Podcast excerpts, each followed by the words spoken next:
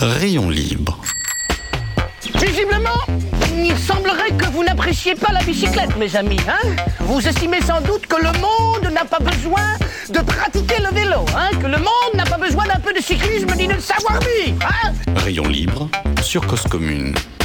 L'idée, c'est que toutes les personnes qui, qui peuvent faire du vélo euh, le, le fassent. Et il y a encore de la marge. hein. Pense que le vélo, c'est tellement euh, un outil qui rend libre. Rayon libre, présenté par Jérôme Sorel sur Cause Commune. Bonjour à tous, bonjour à toutes, bienvenue sur Rayon Libre, merci d'être avec nous. Vous êtes sur Cause-Commune 93.1 FM, c'est en Ile-de-France. Nous sommes le 13 mars 2023, il est 14h45 secondes. Vous pouvez nous écouter sur la bande FM, sur Internet, sur la DAB+. Vous pouvez même aussi nous écouter en podcast, il suffit de chercher un peu Cause-Commune et Rayon Libre s'écoute où vous voulez, quand vous voulez. Eh bien aujourd'hui, nous allons parler d'imaginaire. Jeudi et vendredi dernier, le 9 et 10 mars, se tenait le congrès de la FUB Des réflexions sur la place du vélo dans l'après tout voiture. Des tentatives aussi de prospective sur le vélo à la conquête des imaginaires. C'était le thème notamment de la dernière table ronde en clôture du congrès, vendredi, en fin de journée. Autour de la table, Sonia Bourri, présidente des boîtes à vélo, co-gérante d'une entreprise de plombier à vélo, Renaud Fossard, qui nous parle de la place de la pub et l'imaginaire qu'il y a autour de la voiture, Hélène Jacquemin, coprésidente d'IN VD. Elle présentait une vélo-auto, Camille Péchou, Praxi Design, l'ergothérapie au, au service du vélo. Elle était au micro de Rayon Libre d'ailleurs pour la centième. Enfin, Mathieu Teurier, vice-président transport métropole de Rennes, une table ronde animée par Claire Marine Javary, chargée de mission du plaidoyer à la FUB.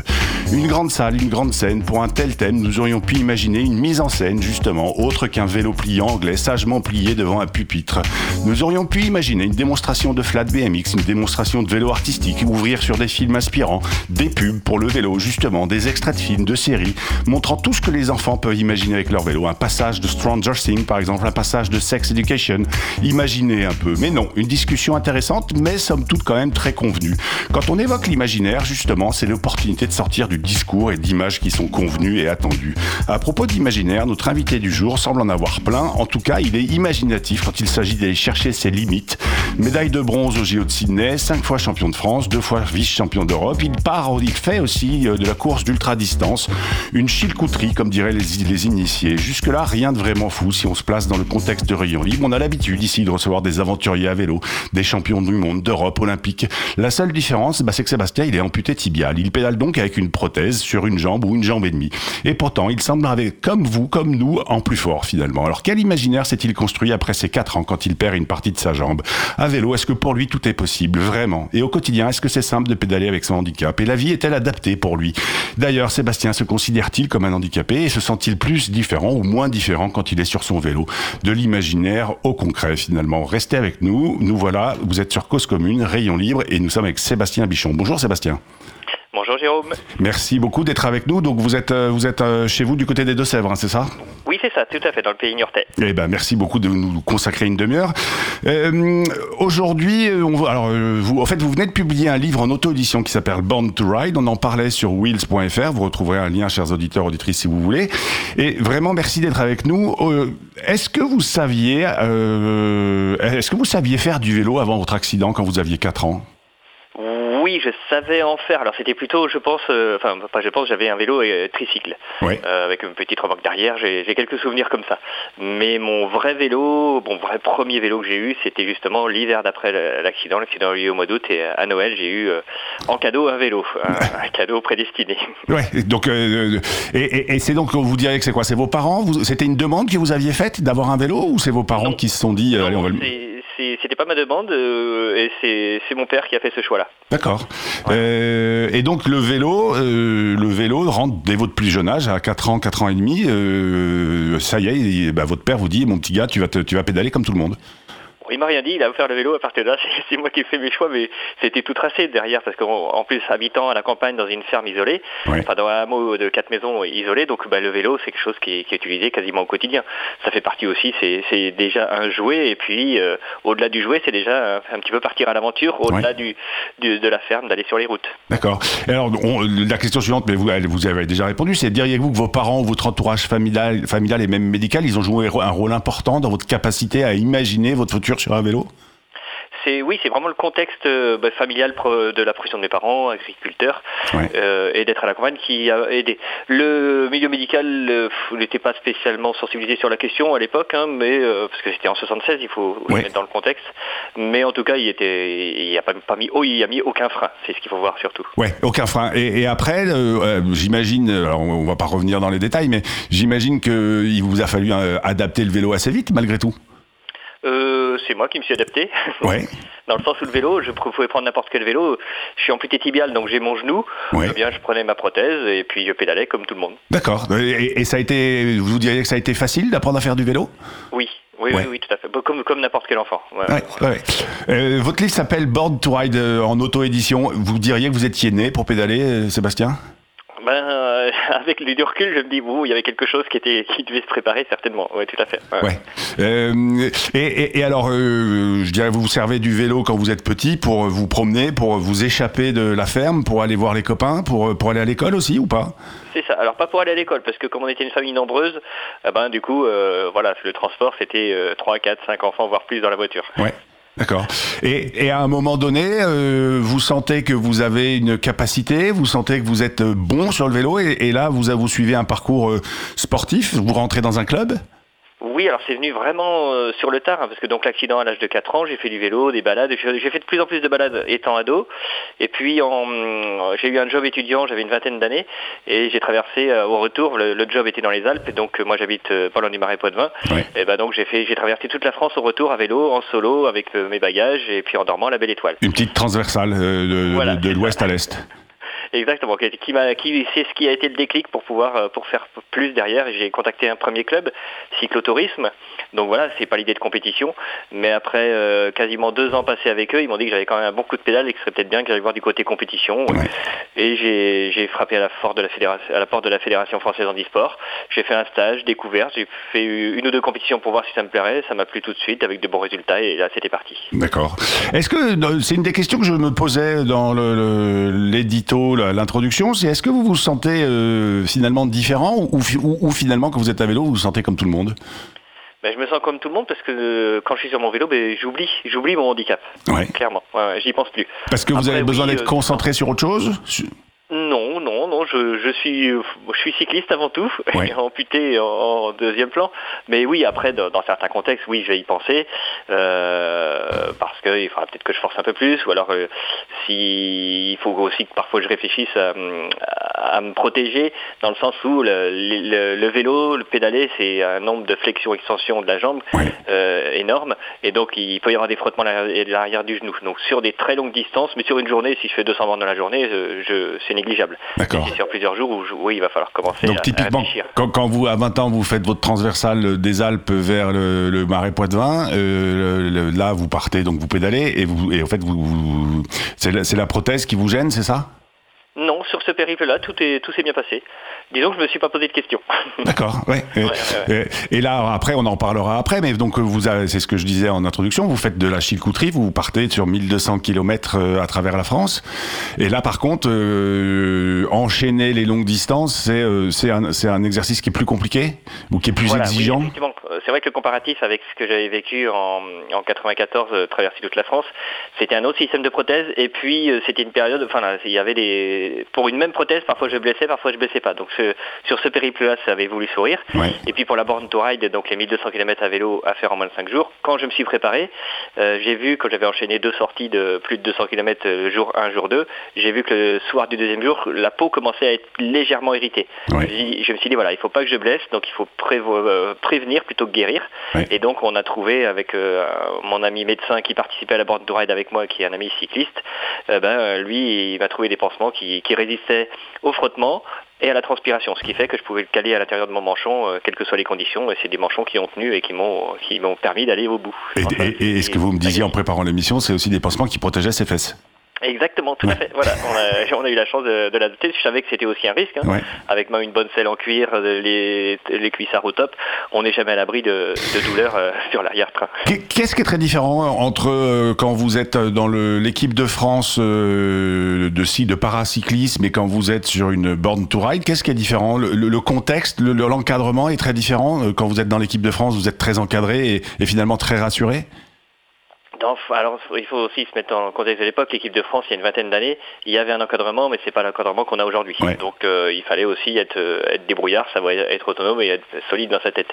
Et mais la différence, non, c'est vraiment un autre milieu. Et puis, c'est pas la, la bande toreille, c'était même si on a l'intention d'aller le plus vite possible pour terminer dans les temps impartis, c'est pas la même notion de compétition, c'est pas aussi pointu et c'est pas le même type d'effort, c'est pas la même préparation. Et, après, on en, parlera après, après la pause musicale et l'agenda, mais, on en parlera après. Mais parce que j'imagine aussi quand on est dans, votre cas, euh, tout prend un peu plus de temps dans l'après, euh, l'après journée de pédaler, et, puis aussi, vous, enfin, j'imagine que vous avez besoin de soins, donc euh, ça, demande une organisation qui est un peu plus poussée que que quelqu'un qui, a, qui a ses deux jambes, ses deux bras et qui est en pleine forme.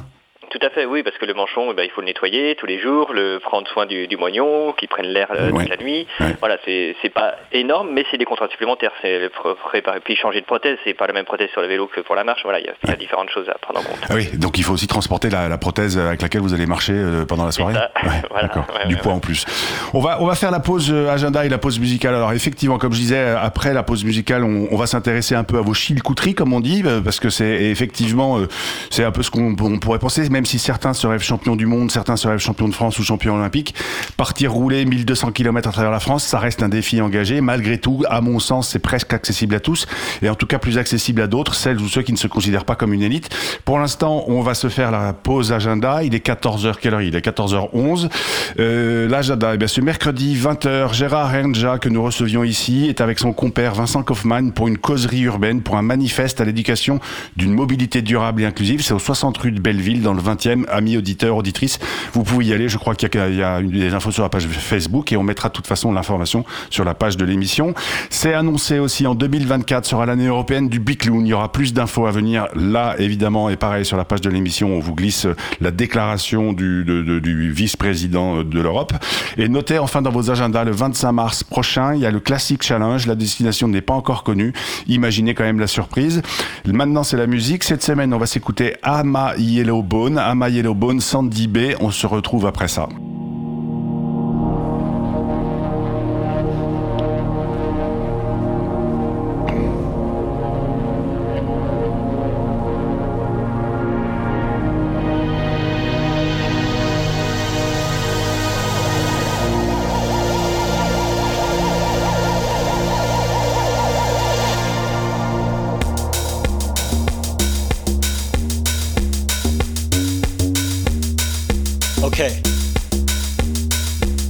Sounds familiar?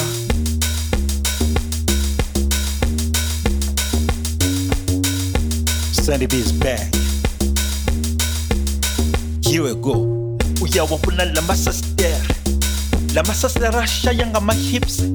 Uyawapuna la matake. La matake na shaya ngama cocks. Iba beda. Iba be phakathi nendawo. Ama yellow boom boom boom. I'm a yellow. Bone ibambeda ibambe phakathi nendawo I'm a yellow. Bone bone I'm a yellow. Bone tata. Mina. Ithi igne I'm a yellow. Bone bone I'm a yellow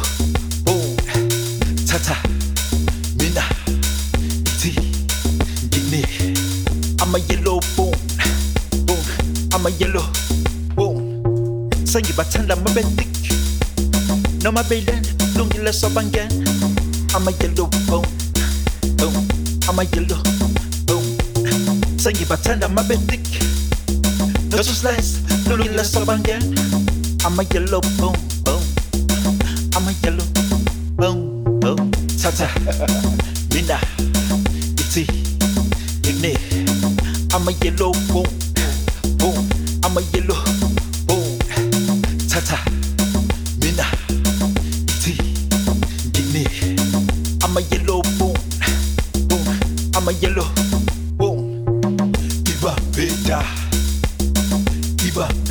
be phakathi nendawo I'm a yellow boom boom boom I'm a yellow boom iba beda iba be phakathi nendawo I'm a yellow boom I'm a yellow bone. Tegwin, I'm a yellow bone.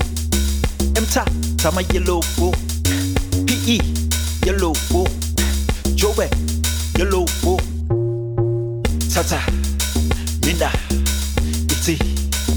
I'm a yellow bone, bone, bone.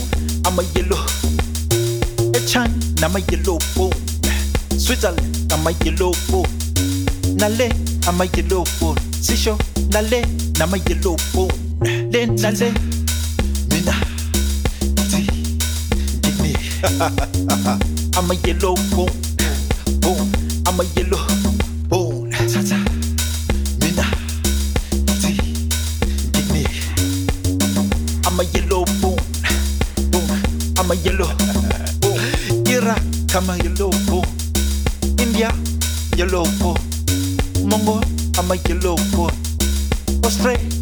Australia.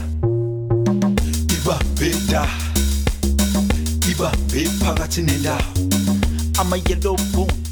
De retour, la deuxième partie de Rayon Libre. Nous sommes avec Sébastien Bichon. Sébastien qui est l'auteur d'un livre auto-édité qui s'appelle Born to Ride. C'est Sébastien qui est euh, amputé euh, du plateau tibial et qui a fait, euh, notamment, il a été champion, euh, enfin, il a été médaille de bronze au JO de Sydney. Sébastien, je, je vous disais, vous nous aidez à imaginer le vélo même avec un handicap. Peut-être que vous pourrez le formuler un peu différemment. Imaginez le vélo surtout avec un handicap. Bah pour moi, le- parce qu'il y a tout type de handicap, mais dans mon contexte de amputé tibial, bah en gros, euh, imaginez vous avez la jambe coupée entre la cheville et, et le genou. Ouais. Il y a une prothèse qui remplace le membre manquant, et puis bah voilà, euh, une fois que c'est bien mis en place, bah, on pédale comme n'importe qui. Oui, et c'est enfin, euh, c'est ce que vous dites aujourd'hui. Vous, vous avez la, la sensation de pédaler comme n'importe qui. Le vélo fait, par- fait partie de votre quotidien ou pas? Quotidien quasiment, voilà, c'est quelque chose. J'habite à la campagne, donc le vélo, le vélo, il rend toujours service pour se déplacer euh, ponctuellement. Et puis c'est aussi, bah, je continue à garder la forme physique parce que j'ai encore des, des, des envies de, de voyage et de rêve. Donc je prépare, je suis toujours en plutôt bonne condition physique et donc je fais de deux à trois sorties euh, par semaine de vélo. Et deux ou trois sorties, Et- sport euh, sur la route. Voilà, c'est vélo de route essentiellement. Alors de temps en temps le VTT, mais je suis pas très très technique. Mais pour pour voyager euh, aussi euh, en montagne, le VTT c'est bien pratique. Ouais. Et puis je, je pratique aussi la marche quotidienne, la marche rapide une demi-heure minimum par jour. Ouais, euh, ça fait partie de votre routine. Aller marcher tous les jours une demi-heure en style marche nordique, c'est ça? Voilà, c'est- je prends pas les bâtons, c'est vraiment marche rapide tout simplement. D'accord. Ouais. Et ça, ça fait partie de votre routine? Oui, tout à fait. C'est Ouais. mis en place depuis quelques temps et puis bah c'est alors il y a quelques exceptions, mais euh, parce que je dirais que le- le- la, la discipline va au-delà, c'est vraiment mettre, faire du sport tous les jours. Donc le jour où je vais bah, pas faire de marche rapide, euh, c'est que le vélo est à la place. Est-ce que vous considérez comme... euh, alors, vous avez un passé de sportif de haut niveau. euh, Est-ce que vous considérez aujourd'hui comme, encore comme un sportif de, niveau, de haut niveau ou pas?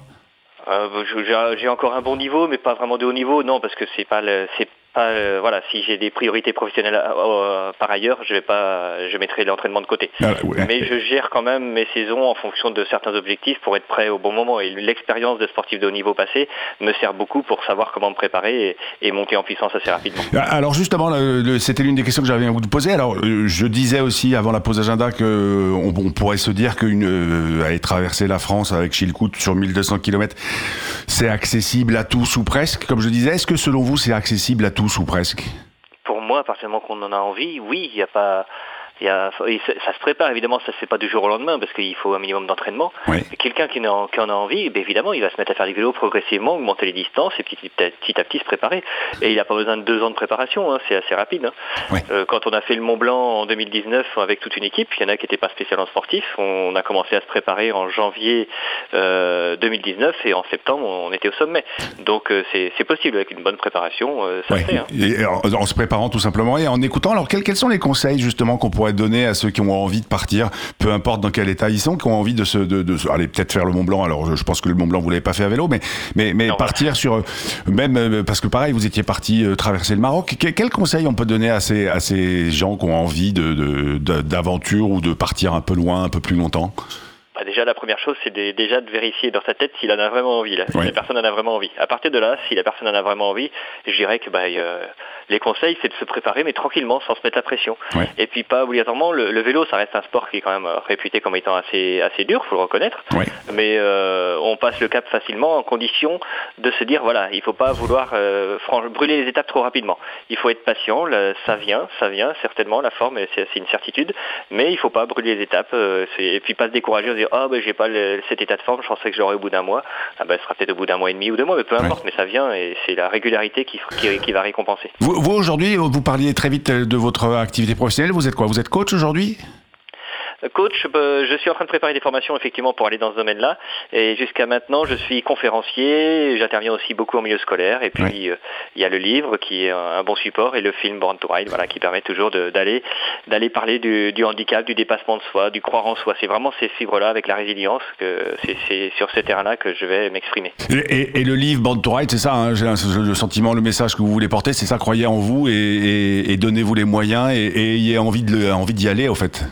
Oui, tout à fait, c'est clairement ça, parce que si, si on relit le livre, par exemple au chapitre 4, je l'ai relu il n'y a pas longtemps, et c'était intéressant parce que finalement on voit qu'il y a plein d'obstacles qui arrivent, mais j'ai toujours cette foi en moi, enfin voilà, ce croire en moi, c'est au-delà de la confiance, c'est vraiment croire en soi, Euh, et puis bah, à chaque fois, bah, les, les- les portes s'ouvrent et, j'ai pu aller au bout. Justement, euh, l'une de mes premières questions, c'était est-ce que votre euh, l'ambiance familiale, votre père et, vos frères et sœurs, parce que vous étiez, euh, vous étiez, une enfin vous êtes une partie, faites partie d'une famille nombreuse, le- le- l'environnement familial aujourd'hui que vous êtes maintenant que vous êtes adulte, papa, etc. Est-ce qu'il a, il a une importance capitale aussi dans l'organisation et et, et, et- le fait d'aller couvrir ces défis et de réussir? Bah, bien sûr, parce que derrière, bah, il, il faut aussi que ce soit accepté le fait que je sois parti. Euh, voilà, Ouais. C'est quand même pas toujours toujours simple. Et donc, bien sûr, oui, ils ont, euh, c'est accepté. Ils prennent, euh, voilà, ils savent que à tel moment, euh, papa est pas là, et donc euh, qu'il prépare ses, ses, ses, ses objectifs et que voilà, c'est du temps hors de la famille. Ouais. Mais oui, heureusement que ça, se- voilà, il n'y a pas de tension à ce niveau-là. Et, et vos enfants, vous les emmenez aussi faire de- du cyclo-camping ou autre, ou ils sont pas du tout dans le dans le même euh, dans le- Ah, Et après voilà, je les, je vais pas pousser parce que on on a fait des, des, des belles balades en, en montagne à pied, Ouais. le, le vélo, des, des balades aussi, mais non, j'ai pas poussé là-dessus parce que c'est pas, ça leur convient pas à tous, euh, à les enfants, aux enfants. Ouais. Et donc bah si on veut faire quelque chose en famille, il faut mieux trouver une activité qui convienne à tout le monde.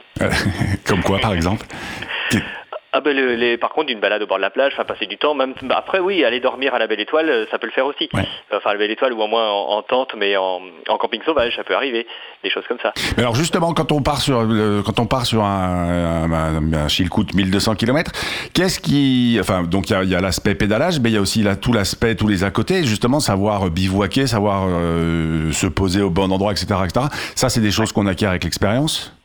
Oui, oui, tout à, tout à fait. Oui, oui, oui. Et puis il faut pas, il faut surtout euh, lâcher prise et pas avoir peur, parce que si on a peur, on va faire les mauvais choix.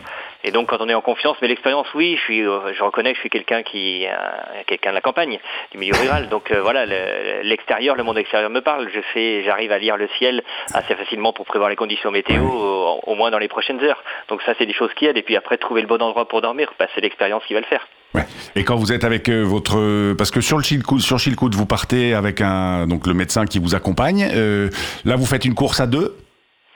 Oui, alors on était à trois départs, mais il y a quelqu'un, le troisième euh, copain n'a pas tenu euh, à cause de la chaleur, c'était la canicule. Ouais. Et puis autrement, c'était voilà, dans l'organisation, il y avait 250 inscrits, je crois bien, de mémoire. Et Ouais. donc, euh, oui, on, on fait, on fait tout ça ensemble. Et puis donc, vu le contexte, pour moi, c'était ma première longue distance.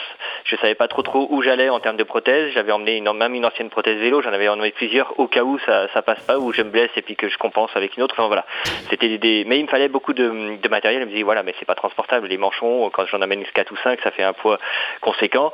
Et l'idée du tracycling où on est en totale autonomie, voilà, j'avais demandé à l'organisateur d'avoir une dérogation qu'un véhicule me suive et il m'a dit ok. D'accord. Donc vous, servi d'expérience pour la suite parce que j'ai pu me faire ma, ma randonnée euh, longue distance euh, itinérante à VTT en pleine montagne et là j'avais j'avais pas d'assistance donc j'ai géré tout seul. et, et alors justement, cette, euh, ce- cette itinérance en VTT, là pour le coup, il y avait plus de véhicule d'assistance. Vous étiez seul ou vous étiez accompagné? Tout seul. Comme euh, voilà, j'aime bien aussi faire des choses seul. J'ai besoin Ouais. de me retrouver seul. Et donc je suis parti. Voilà, j'ai j'ai un frère qui habite sur euh, sur Briançon.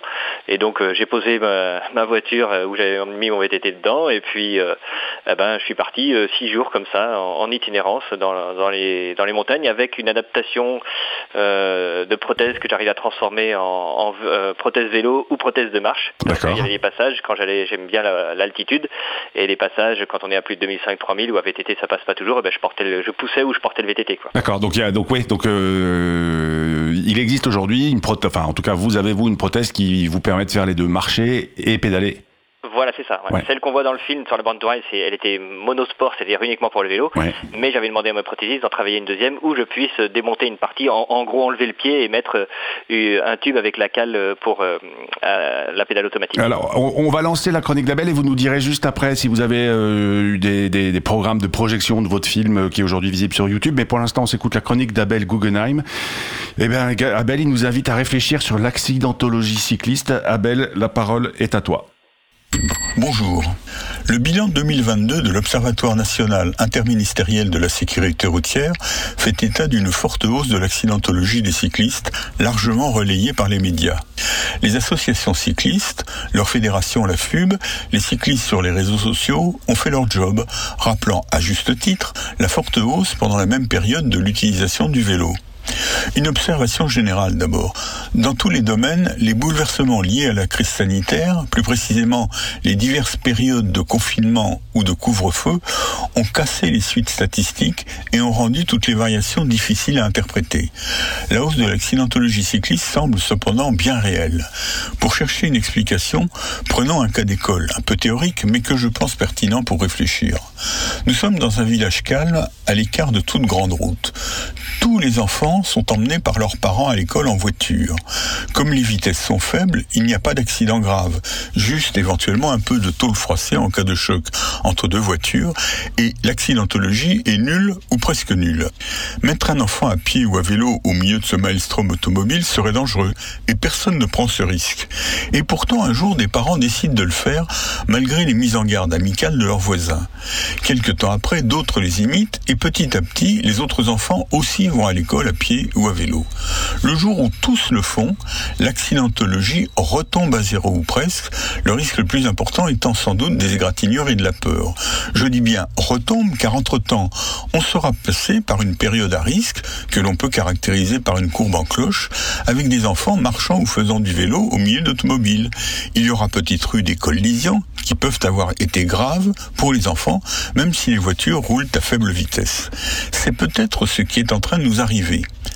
À terme, le remplacement de déplacements en auto par des déplacements à vélo devrait massivement faire baisser l'accidentologie cycliste. Mais nous entrons sans doute aujourd'hui dans une période à risque pendant laquelle, au contraire, elle risque d'augmenter, cette tendance pouvant être accentuée par la venue au vélo de personnes peu ou pas expérimentées. Cette augmentation pourrait être accentuée, au moins statistiquement, par l'augmentation du nombre de VAE dont l'assimilation administrative au vélo n'entraîne évidemment pas une similitude en termes d'accidentologie, mais aussi par l'extension de l'utilisation des électrotrottinettes et, plus récemment, par l'apparition des cyclomobiles légers.